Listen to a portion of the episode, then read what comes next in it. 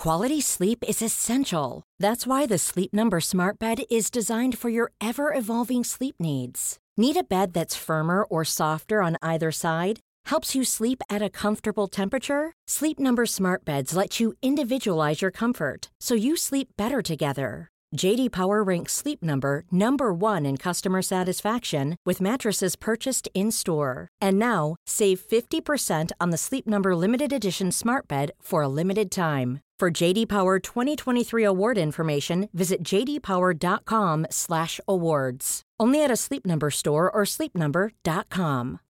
Millions of people have lost weight with personalized plans from Noom, like Evan, who can't stand salads and still lost 50 pounds. Salads, generally, for most people, are the easy button, right? For me, that wasn't an option. I never really was a salad guy. That's just not who I am. But Noom worked for me. Get your personalized plan today at Noom.com. Real Noom user compensated to provide their story. In four weeks, the typical Noom user can expect to lose one to two pounds per week. Individual results may vary.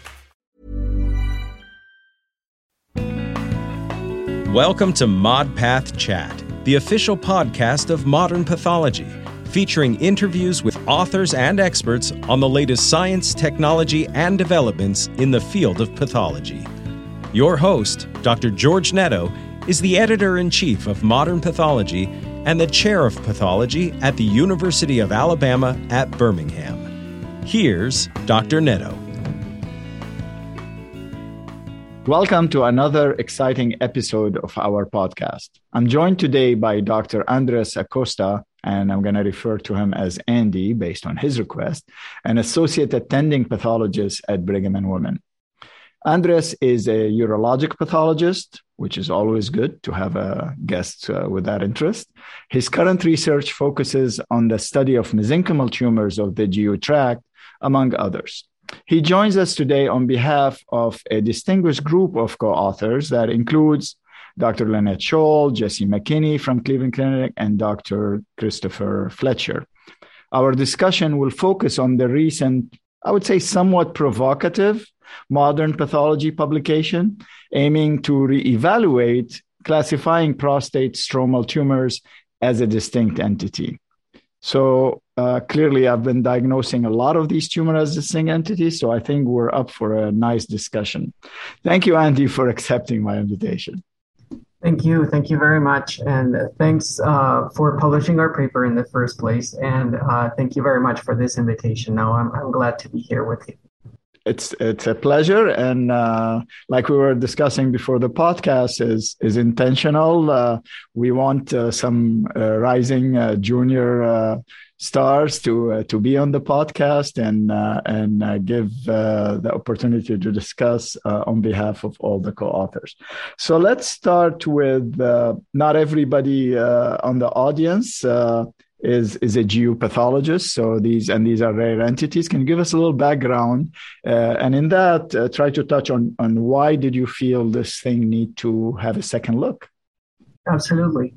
So these entities that we studied, which are what have been called so far prostatic stromal sarcomas and uh, stromal sarcomas of uncertain malignant potential, which I will refer to them as PSS and STUMP from now on because I think it's mm-hmm. easier um, are mesenchymal tumors of the prostates that um, are believed or were up to now believed to be of uh, specialized prostatic stromal origin. And these are very rare.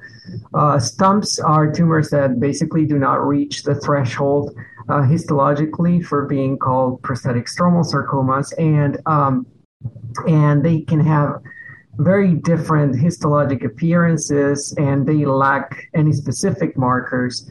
And prostatic stromal sarcomas are basically sarcomas that are also equally um, equally diverse in terms of their histologic appearances. And um, they can have well, sarcomas of course can have a malignant uh, a malignant behavior clinically, uh, but prostatic um, sorry, but stumps can also uh, behave erratically. Some of them are uh, very indolent, and sometimes they are just biopsied then followed, and you know don't don't recur or don't cause uh, any further pro- problems. And up to 50% of them have been reported to uh, be associated eventually with sarcoma either in a synchronous matter, in, in, in a synchronous way, or uh, in a metachronous way. That is, that you have a, a, stump first, and then you get diagnosed with uh, PSS later on uh, during disease progression. Perfect. Yeah, I just want for the audience. I think when you were before you called them stump, they're they're called stromal tumors of uncertain malignant mm-hmm. potential, and I think uh, you misspoke, called them stromal sarcomas. So we have the sarcomas and the stumps, and they can coexist or one follow the other, and both are there and and i fully agree you know that's one thing we struggle with. We wish we have a marker that we can say okay this is stump and not uh, something sft or something else. So uh, but but people have looked at that uh, before right molecularly? Why and you didn't like what was done before or you were not convinced? And well um, so one of the things that um, kind of surprised well not not surprised me but um, i found quite interesting was that uh, these tumors were studied both with SNP array, FISH, and with whole exome sequencing, right? And what they found as uh, a common finding in these tumors is uh, basically loss of different chromosomes, mostly chromosomes 13 and 14. And you know, in the classic model, when you have a loss of a chromosome, you assume or you think that if that's the driver, then you probably have loss of heterozygosity of a tumor suppressor. And uh, when they did the whole exome sequencing study, they didn't they that didn't pan out. Um, that didn't seem to be the case. So. Uh, that's one thing. The other thing is that loss of individual chromosomes are pretty common um, even if they are highly recurrent, they can happen in tumors that have other molecular drivers, right? So um, to me, it was not clear, especially given the range of appearances of these tumors um, and the lack of specific markers that they were a single thing or they were a unified biological entity, to say it somehow. Which is why um, we, I, you know, we try to give it an approach where we would optimize um, we would optimize the design to try to find fusions, genes fusions, which are you know quite common in these mesenchymal tumors, which is why we decided to both uh, to do in both, general uh, mesenchymal tumors. In mesenchymal in tumors in general. Correct. Um, and that's why we decided to both uh, to do both uh, DNA and RNA sequencing on two clinically validated platforms. Um, to see if we could find a fusion that was common to all this these tumors, or at least to see if we could um, you know, prove that there's loss of heterozygosity in genes that are present in chromosomes 13 and 14. So the loss of chromosome 14 and 13 that others were seeing were actually surrogate indicators of, of um, loss of heterozygosity for a tumor suppressor. But, you know, as, as, as, as you saw, our study didn't show that. Yeah. So, so you were you're trying to see by using DNA uh, and and RNA-seq, uh, trying to see do I have a driver mutation or being mesenchymal, do I have a fusion that is going to unify those, and then we that will bring you know more credence to the fact that they are a unique uh, entity starting in special cells in the prostatic stroma. So, so uh, I know you, the cohort is multi-institutional, and uh, we mentioned uh, Jesse from Cleveland, uh, Jennifer Gordetsky. Uh, I don't know if that was the time she was here or at Vanderbilt. So it sounds like you collected from several institutions around 25 uh, cases. So were these uh, centrally reviewed, being uh, you know variable uh, yes. cases? Yes, we did. Um, so they were initially reviewed by the by the submitting pathologist, and then we re-reviewed them here with Dr. Fletcher, who gets a fair amount of these cases as well. Mm-hmm. So he contributed to the series as well.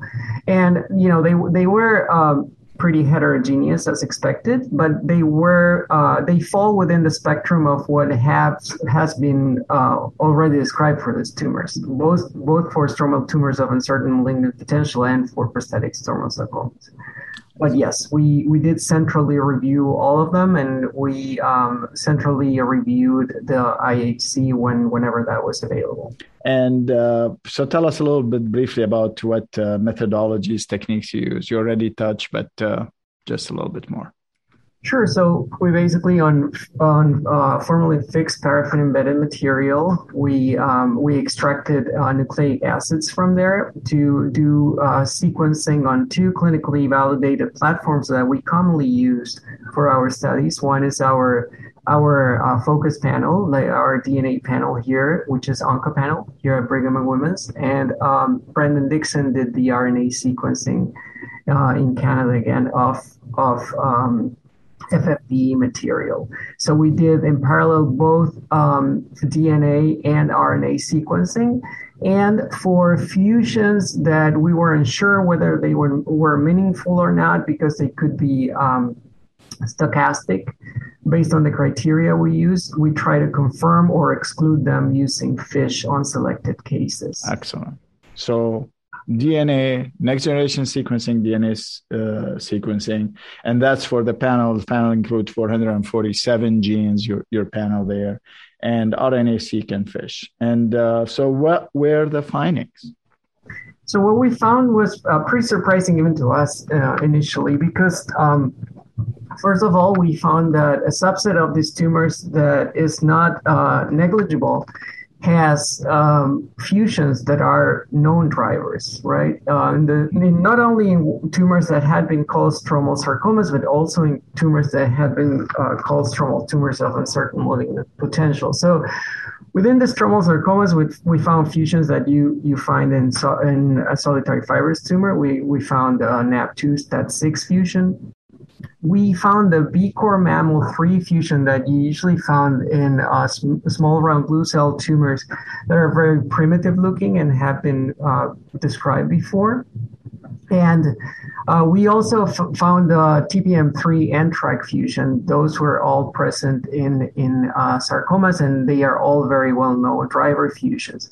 And in one of the um, uh, stromal, uh, stromal tumors of uncertain malignant potential, we found a JAS, um, a JAS SUZ12 fusion, which is the one that you usually find in uh, low-grade endometrial stromal sarcomas, and they have also been demonstrated in in, um, in endometrial stromal nodules.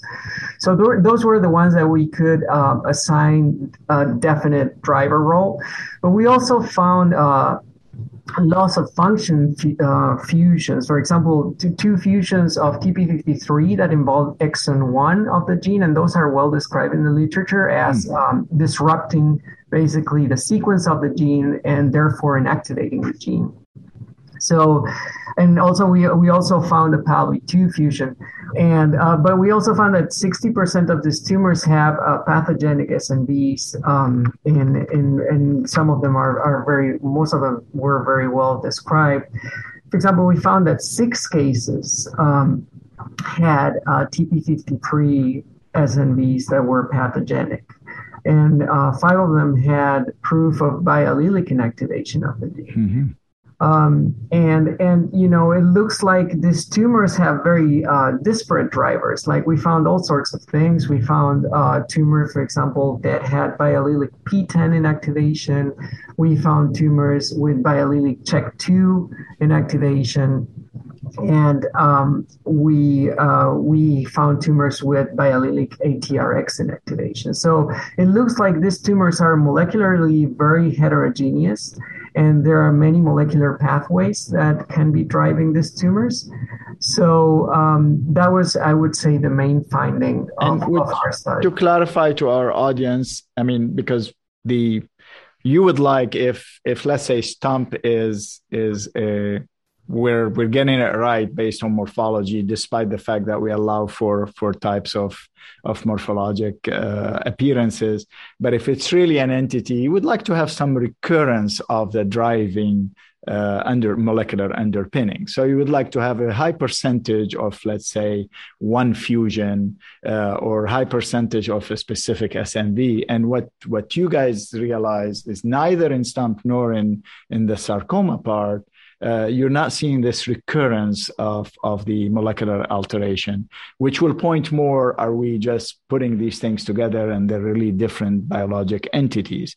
And I think what's also intriguing is is made things even more uh, more uh, uh, interesting is you're finding fusions that usually find in stromal sarcoma of uh, of the endometrium or uh, like you said in sft which is part of the differential sometimes and we can always do stat 6 and and i'm sure uh, this was done here and this was not obvious uh, sft but uh, it was placed under stump correct well, yeah, I mean, I mean that case. Um, so this series includes cases from the early 2000s. This was one of them. At that time, we didn't have the STAT6 antibody. Right. So we did it after we got the sequencing. And, you know, these are sections, these are not blocks that were cut for the study. Many of these cases are just sections from the mm-hmm. files, uh, FFPE sections. So uh, IHC did not work well. I mean, if you, um, the, the pattern that we got for STAT6 on that case would not have been diagnostic.